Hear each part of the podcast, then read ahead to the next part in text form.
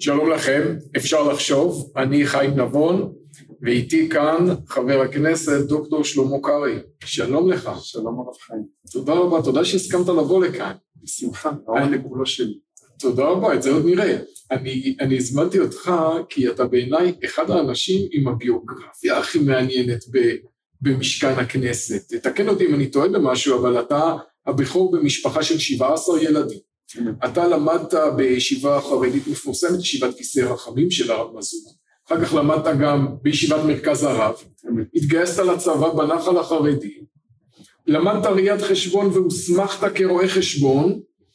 ואחר כך עשית דוקטורט די במהירות בהנדסת תעשייה וניהול והפכת למרצה להנדסת תעשייה וניהול כל זה לפני שפנית לפוליטיקה ונבחרת לכנסת במסגרת סיעת הליכוד ואתה עוד לא בן 40.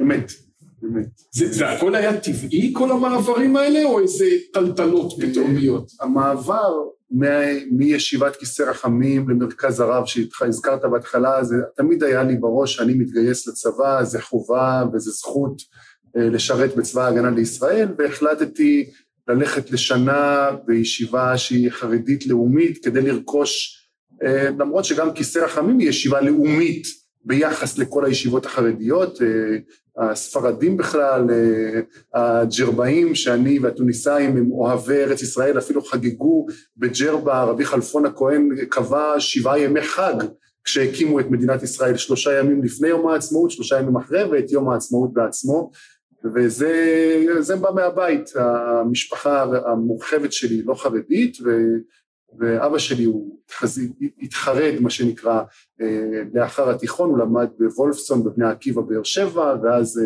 אה, בסיום הלימודים פנה לכיסא רחמים בעצמו. ותמיד היה לי שאני, זה זכות לשרת וזה מה שרציתי לעשות כל הזמן. ולכן הלכתי לישיבת מרכז הרב כדי לרכוש שנה אחת של כלים שיותר מכינים לצבא אה, זה, זה, אז באמת... בעצם בוא נעצור כבר בשלב הראשוני הזה של הביוגרפיה שלך, כי אתה כבר אומר דבר מעניין מאוד. שאלה ש, שמטרידה אותי מאוד זה מקומם של החרדים ב, במדינת ישראל. כי בסופו של דבר כולנו מכירים את המספרים, בעתיד הלא מאוד רחוק החרדים יהיו אה, חצי מהאוכלוסייה היהודית במדינת ישראל, הלשכה המרכזית לסטטיסטיקה כבר מסמנת את כן ירבו, את תאריך היעד, כן ירבו, נכון, יוסיף השם עליהם ועל כולנו כהנה וכהנה. והשאלה באמת, האם אנחנו מסוגלים לייצר זיקה של נאמנות ומחויבות ואהדה של החרדים למדינת ישראל, כי בלי זה קשה לראות חברה ישראלית משגשגת בעתיד. תראה, אני חושב שנאמנות ואהדה ואהבה לארץ ישראל ולמדינת ישראל יש. אולי בשוליים אתה רואה אה, פלגים קיצוניים שאין בהם את זה. מה שאין כאן זה הסכמה לשילוב ש, שמקימי המדינה חשבו שהוא כור ההיתוך ובעיני החרדים הם לא, לא, לא רוצים לבוא לאותו כור היתוך ואולי לאבד חלק מאותם ערכים שהם אה, ומאותם אה, גדרות וסייגים שכאנשים חרדים שומרי תורה ומצוות בקפדנות יכולים לאבד במסגרת, במסגרת הצבאית.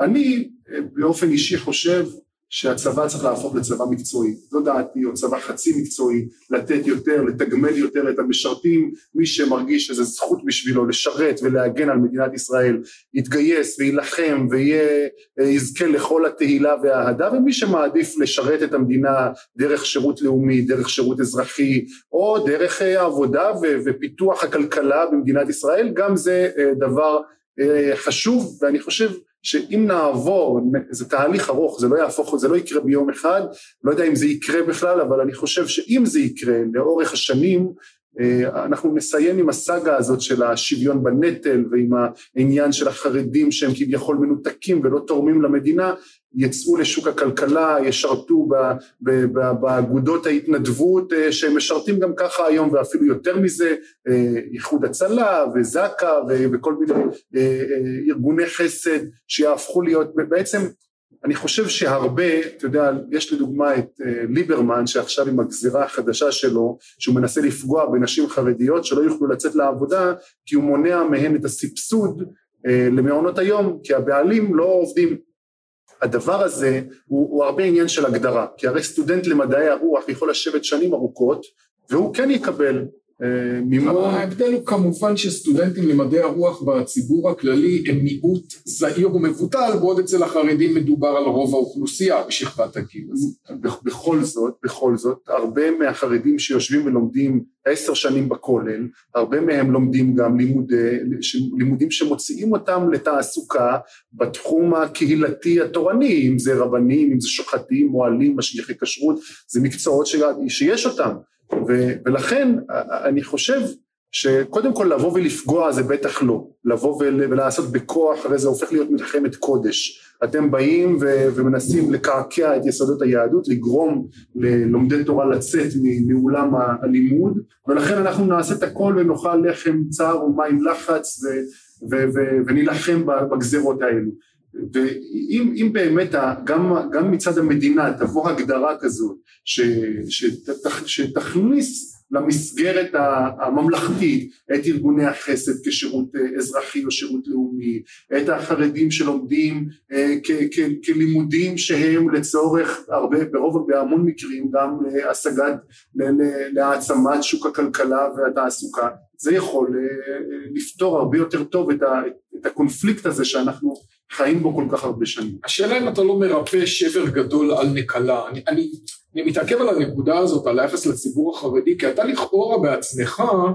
מבטא את האופציה שכולנו היינו רוצים לראות, אדם שלמד במסגרת חרדית, שעדיין לא מנוכר אליה, למרות שאתה לובש חובש כיפה סרוגה כמוני, לא מנוכר לעולם החרדי מזדהה איתו, אבל מעורב מאוד, עם, עם השכלה כללית, עם אחריות לאומית, נמצא בפוליטיקה כנציג ציבור. אבל אני לא בטוח שהפתרונות שאתה מציג הם באמת יענו על הצרכים שלנו, למשל אם נדבר על צבא מקצועי, אני שומע את זה הרבה מחברים שלי חרדים שרואים בזה גם שילוב של ערכים ליברליים מצד אחד ופתרון מעשי מצד שני, אבל יש אנחנו מכירים את המחקרים של אה, חוקרים כמו אה, דוקטור יגיל הנקין, ההיסטוריון הצבאי, שמראה שבכל מקום שנוהג צבא מקצועי הוא מייצר צבא מאוד קטן, שלא עונה לצרכים של מדינת ישראל. צבא מקצועי, באים אליו אנשים שצריכים את הכסף, או קבוצה קטנה שהיא חדורה מאוד בשאיפות ואידיאלים ואומרים זה מה שחשוב לנו, מסות גדולות אין שם. כן, אבל, אבל סליחה שאני קוטע, אבל במדינת ישראל העם היהודי, גם כשיהיה לו צבא מקצועי, כמו שאתה רואה היום, הרי אין עוד מדינה אולי חוץ מ... אה, אה, אין כמעט מדינות שהגיוס הוא חובה לכל גבר אה, ואישה אולי חוץ מצפון קוריאה. לא, יש, יש מדינות רבות שיש בהן גיוס חובה לא בהיקף של מדינת ישראל. בטח שלא לנשים. לא, לנשים, לנשים זה נדיר. במדינת ישראל כולם, יש את הזהות היהודית שמחברת אותנו לארץ ישראל ולרצון להיות, להגן ולשמור על, על מה שהשגנו אחרי אלפיים שנות גלות. ולכן המודל אולי לא יהיה מקצועי. אתה מדבר על צבא מתנדבים יותר מאשר... לא, צבא מקצועי, אבל שאנשים רוצים, ירצו להתגייס אליו. זאת אומרת, לא, לא יהיה לך קושי בלגייס הרי ברור שהחברים בציבור הדתי-לאומי שמתגייסים בהמוניהם למסלולים קרביים לא יפסיקו פתאום להתגייס ולרצות לשרת את מדינת ישראל כי זה לא יהפוך להיות, כי זה יהפוך להיות אה, אה, זכות ולא חובה, רק זכות ובלי חובת גיוס. אני, אני הרבה שנים חשבתי שאנחנו רואים תנועה כזאת בעולם החרדי באמת לכיוון של יותר הזדהות עם מדינת ישראל היום אחרי, אחרי תקופת הקורונה אני לא בטוח שאנחנו רואים את זה ואני מסתכל בפרספקטיבה הזאת על העבר אנחנו רואים שנתוני הגיוס של החרדים שאכ"א פרסם כל השנים היו מזויפים. אמ, אנחנו רואים גם במישור הרעיוני אפילו ההנהגה של הציבור החרדי הספרדי למעט אולי אה, הרב מזוזי, אריך השם ימיו, זה לא הרב עובדיה שהייתה לו אהדה בסיסית גדולה מאוד למדינת ישראל, הוא לא הגדיר את עצמו ציוני דתי, לא יודע אם הוא הגדיר את עצמו ציוני בכלל, אבל היה אומר מי שברך לחיילי צה"ל בבית כנסת שלו, ביתו הרבנית שיקוטאי סיפרה לי שפעם פוליטיקאי חרדי אה, שאל את הרב עובדיה מה אתם מציינים את יום העצמאות, לא שהוא חגג אותו כמוני, אבל ציין בדרך שלו, אז הוא אמר אם לא היה עצמאות אתה היית היום חבר כנסת, היום אני לא רואה את, את שכבת ההנהגה הזאת, אתה רואה בעולם החרדי התפתחויות לכיוון הזה? תראה, כשאני, אני חושב שוב פעם שהניסיון אה, להכניס אותם לפינה גורם להם לסגת אחורה, גורם אה, כמו שאנחנו רואים גם באקדמיה, אני ניהלתי, הייתי ראש התחום של לימודי חרדים באוניברסיטת בר אילן במחלקה, אה, במחלקה לניהול ובמחלקות שקשורות ל, לפקולטה למדעי, איפה שעבדתי שם כחבר סגל. וה, ואומרים לי סטודנטים חרדים אנחנו רוצים להמשיך לתואר שני אבל אנחנו לא יכולים כי תואר שני המדינה הייעוץ המשפטי לא מאפשר לקיים אותו לימודים בהפרדה. האנטי חרדי הניסיון בהרבה מקומות לנסות להכניס אותם לתלם שהוא לא מסתדר עם הערכים שהם גדלו עליהם ולא מסתדר עם אורח החיים שהם רוצים לשמור הרבה פעמים משיג אותם אחורה. ולכן אני לא, אני לא היסטוריון ואני לא חוקר כמו שאתה, את אותם חוקרים שאתה מציג, אני חושב שהחיבור, אה, שהחיבור בין החרדים למדינה הוא חיבור טבעי, אתה רואה אותם נמצאים היום גם במחנה, במחנה הלאומי, במחנה הימני, כי מטבע הדברים גם המצביעים שלהם וגם רובם ככולם של הנציגים רוצים את אוהבי ארץ ישראל, אוהבי מדינת ישראל, אתה לא רואה אותם יושבים בממשלה עם מרץ או עם רע"מ או עם אה, כאלו שרוצים אה, לקעקע כאן את יסודות היהדות והדמוקרטיה במדינה. אז יש את הפוטנציאל בוא נגיד, אני לא יודע עד כמה אנחנו מתקדמים או נסוגים בשנים האחרונות, שוב לדעתי זה בגלל אותם פוליטיקאים, אותם קמפייני שנאה של ליברמן, של לפיד בזמנו, וכאלו שגורמים לסגת אחורה. מה עם אה, לימודי ליבה? אתה אתה למדת אגב מתמטיקה ואנגלית כל השנים? לא בישיבה, בישיבת כיסא רחמים אין לימוד מתמטיקה. והצלחת להשלים את זה. הצלחתי להשלים בקלות יחסית. אבל אתה יודע שאתה לא הממוצע. זאת אומרת, אתה אדם עם כישרון יוצא דופן. לא יודע, אני לא, לא חושב. אתה כמיסיונך כמרצה, מגיע לך סטודנט חרדי בן 23-24, שלא למד מכיתה ה' מתמטיקה ואנגלית, זה לא דבר שקל להשלים אותו אחר. אז אתה רואה שם התפלגות, אתה רואה שם שחלק מתקשים מאוד וזקוקים לשיעורי עזר, וחלק באמת שוחים במיוחד במקצועות ריאליים, התובנות של לימודי, אה, אה, אה, המהלכים הלוגיים שלמדו כל השנים בתוך התלמוד, בתוך לימודי הקודש, כן מפתחים את החשיבה, הרבה פעמים זה יכולת של פיתוח חשיבה, ולכן אני לא אומר שזה קל, אני גם לא, אני גם בעד שילמדו לפחות אה, בשנים הראשונות עד אה, כיתה ח' מה שנקרא, או אפילו, אפילו מעבר לכך, אני לא רואה פסול, הרי אה, כתוב בפסוק, חוכמות בנתה ביתה חצבה עמודי השבעה, והשבעה חוכמות שהתורה יש מקיפות אותה, שבע, שבע חוכמות ש, שכוללות את הלימודים, לימודי הליבה מה שאנחנו קוראים, יש סוגיות בגמרא שאתה לא מסוגל להבין אותן אם אתה לא יודע אה, אה, ידע כללי יותר, אה, קשה מאוד להבין, לא אתה לא מסוגל, כי חכמינו למדו את התלמוד ודרכו למדו הפוך בה והפוך בה דחול הבא. את, במסכת סוכה אתה לא תבין את התוספות שהוא מדבר על, על משפט פיתגורס, בלי לדעת, את, אם תכיר את משפט פיתגורס תבין אותו הרבה יותר טוב. אז הם הצליחו לעשות את זה בלי שהם הכירו. בדיוק, הם למדו את החוכמות דרך התורה, אבל, אבל בהחלט... אבל זה לא מספיק, אם אתה לומד מסכת סוכה גיאומטריה, אתה תגיע למסקנה שפאי הוא שלוש. נכון. מה שאנחנו יודעים שהוא לא בדיוק. נכון. אה, התוספות אומרים, זה לא מדויק. אה, גם את זה אתה לומד שם, אבל, אבל, אה, אבל הניסיון, יש אגב לימודי ליבה בבית ספר היסוד, ספר היסודיים, המוכר שאינו רשמי, כולל הרשתות, הרשת של ש"ס ושל אגודת ישראל ושל גם אלה שלא קשורים לרשתות האלו, לומדים לימודי ליבה בבתי הספר. יש באופן יחסי מוסדות הפטור שנקראים, שלא לומדים בכלל לימודי ליבה בבתי הספר היסודיים, הם מעטים מאוד. אז כן יש הבשלה, כן יש ניסיון, הם מתנגדים כמובן אה, אה, לניסיון לכפות את לימודי הליבה באופן שבו אולי היו רוצים, עם תכנים והם בוררים להם ספרים וכותבים ספרים שהם עם תכנים שלא פוגעים באורח החיים שלהם. אני מאמין שכן יש פוטנציאל וכן בסופו של דבר אה, יפה תלמוד תורה עם דרך ארץ, זה לא אה, לימודי הליבה אמרו את זה, זה חכמינו אמרו את זה, וכל חכמי ישראל לדורותיהם תמיד היו גם עוסקים במקצועות ומתפרנסים מיגיע כפיהם, וגדול הנהנה מיגיעו יותר מירא שמיים, יודעים את זה, אבל אה, נוצר כאן מצב שבו נדחקו לתוך איזושהי, איזושהי פינה שהרבה פעמים המרגיש, ההרגשה היא שזאת מלחמת קודש, לנסות להיאבק ברפורמות שמנסים להכניס להם בכוח. ואני מאמין שיש פוטנציאל שצריך למצוא את הדרך לעשות את זה בצורה יותר, יותר בהסכמות ולא בכפייה. בוא אני אשאל אותך מזווית אחרת, אתה הזכרת את, ה, את הרקע הציוני שאתה אמרת אנחנו הג'רבאים, עוד מרבי חלפון הכהן יש לנו את הציונות שלנו. אני אגיד פה משהו שהוא חשבון נפש של הציונות הדתית, אני חושב שהאידיאולוגיה הציונית דתית שלנו הייתה אולי, עדיין אולי, אידיאולוגית מדי. כלומר אנחנו מציגים את היחס של, שלנו למדינה במונחים תיאולוגיים מורכבים, הגאולה ותהליך הגאולה ומשיח בן יוסף. לא לכל אחד זה קל לעיכול. ואתה כשאתה פונה באופן אינטואיטיבי לציונות אתה מדבר במושגים שהם בעיניי יותר קל לכל ישראלי להתחבר אליהם מחילוני ודאי מסורתי עד לחרדי. אתה, אתה אומר יהודים בארץ ישראל שולטים בעצמם זה בטח יותר טוב מאשר האלטרנטיבה.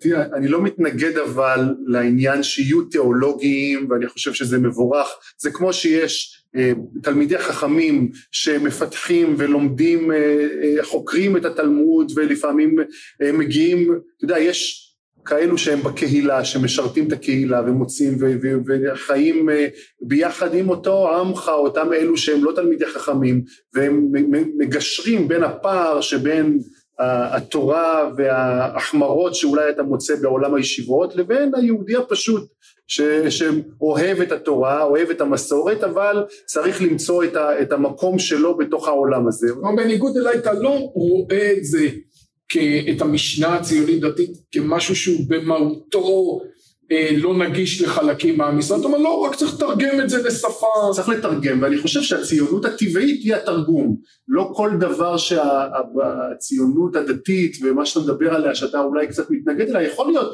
שהגזימו קצת, יכול להיות שלא ידעו לתרגם את זה וניסו לתרגם את זה במונחים מדי גבוהים ולכן הרחיקו אולי אנשים מה, מהעניין הזה של הציונות הדתית. אני תמיד אומר זה לא שציונות דתית בשבילי זה אהבת הארץ, זה אהבת המסורת, זה אהבת העם, זה מה שאנחנו גדלנו עליו, מה שאבותינו גדלו עליו והביאו איתם ותחזינה עינינו בשובך לציון ברחמים אלפיים שנות גלות והגיעו לכאן ונשקו את האדמה, זאת ציונות. ובעמדות לא האלה אתה אומר הרגשת בבית גם בישיבת כיסא רחמים. נכון. מעולה. מעולה. תגיד לי מה התחום שהכי מעניין אותך אה, כאיש ציבור להתמקד בו? אני נכנסתי לכנסת עם דגל חברתי כלכלי. זה היה דגל, אה, אני לא גנרל גדול, אה, באתי מהפריפריה, כמו שהזכרת, אני בכור אה, לשבעה עשר, ואני מכיר, בוא נגיד שאני מכיר בטעמו של הרעב, אני יודע מה הוא מרגיש, אני מכיר את ה... בתוך עמי אנוכי יושבת בפריפריה ובאלו, בין אלו שבגיל 15 נאלצים לצאת לעבוד ולא לא להשלים אפילו לימודים, לימודי תיכון. אה, וזה היה, היה הדגל שאיתו נכנסתי. אגב, הרב מאיר מזוז, מורי ורבי, כששאלתי אותו בתחילת הדרך, ביקשתי את ברכתו למהלך, הוא אמר לי, זה, מעל, זה צעד מאוד מאוד חשוב, ולא רק זה, כל מה שאתה עושה הוא מצווה, ואפילו אם תצטרך לממן ממעשר כספים, תשתמש במעשר כספים. אם בסוף אתה תגיע לסייע לחלשים, לכאלו שצריכים את העזרה שלך. אז אז זה הדגל הראשון שהרמתי בנושא הזה זה הדיור, זה המאבק שלי בבנקים, והעמלות פירעון מוקדם על המשכנתאות, במגבלות על התמהיל, בעושק שעושקים משקי בית וזוגות צעירים, עד היום זה, זה, זה הדגל שמבחינתי הכניס אותי לכנסת למרות שאני, יש, בחלק מהזמן אני מתעסק גם בתחום, במסגרת של המדיניות, של, ה, של הממלכתיות במדינת ישראל, שזה יחסי הכוחות בין נבחרי הציבור לבין כאלו שמנסים לתפוס בכוח את השלטון, וזה בג"ץ והמשפטנים. מה שאתה אומר הוא גם, אה, אני חושב, בהיבט הכלכלי חשוב ביותר, אתה גם, הרבה מהאנשים שמניפים את הדגל החברתי-כלכלי, הם לא אנשים שהיו שם בעצמם, הם אנשים שבאים עם איזה, עם איזה אידיאולוגיה, אתה גם בא מהפריפריה, אבל אתה גם אדם עם השכלה כלכלית, אפשר לראות את זה מיד בדוגמה שאתה בחרת, אתה אומר זה הדגל הראשון שלי, לא לדרוש קצבאות מהמדינה לזה או לזה, אתה בא להסדיר בצורה יעילה יותר והגונה יותר את פעילות הבנקים שבהרבה תחומים היא מונופול או דואופול, כלומר בפועל זה דבר אגב מעניין ביותר. אוליגופול זה יותר המילה שמשתמשים בה דווקא אפילו במחקרים של בנק ישראל כלפי הבנקים ואנחנו ראינו את זה, הסרנו את מגבלת שליש הפריים חלק ממנה בינואר השנה והבנקים פשוט העלו את הריביות, וכולם ביחד, ודאגו לזה שההטבה הזו כמעט ולא תגיע, אנחנו ממשיכים... אז זה לא היה צעד טוב שהורדתם את המגבלה. לא, זה צעד טוב בשוק תחרותי. השוק הוא שוק מונופוליסטי, ולכן צריכים עוד צעדים לפתיחת השוק לתחרות מעבר לצעד הזה. אתה רוצה, היית רוצה לראות עוד בנקים בישראל, וזה הדבר שיעשה. עוד בנקים בישראל, עוד אה, הפחתות של אה, עמלת פירעון מוקדם שהיא מונעת לגמרי את התחרות בכל שנות המשכנתה. תשמע, אני אספר לך סיפור, אני פעם אה, נסעתי למונית, נהג מונית הסיע אותי לחופה שערכתי.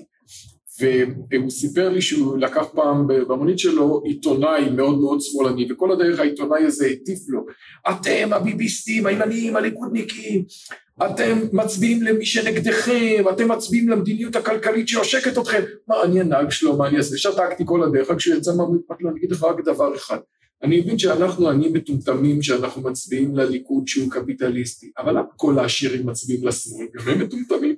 בסוף כשאתה בודק לפי מעמד סוציו-אקונומי, האוכלוסייה שהכי מאמינה במדיניות קפיטליסטית במדינת ישראל זו האוכלוסייה הענייה, יש כמה מחקרים שמלמדים את זה, בסוף האנשים שבפועל הם אלה שצריכים ליהנות מהמדיניות הזאת, ממדיניות הרווחה, הם לא נוטים לחשיבה ריכוזית סוציאליסטית. תראה, אני לא בטוח שזאת הסיבה שאותם תושבי פריפריה מצביעים לימין, מצביעים לליכוד, מצביעים לנתניהו.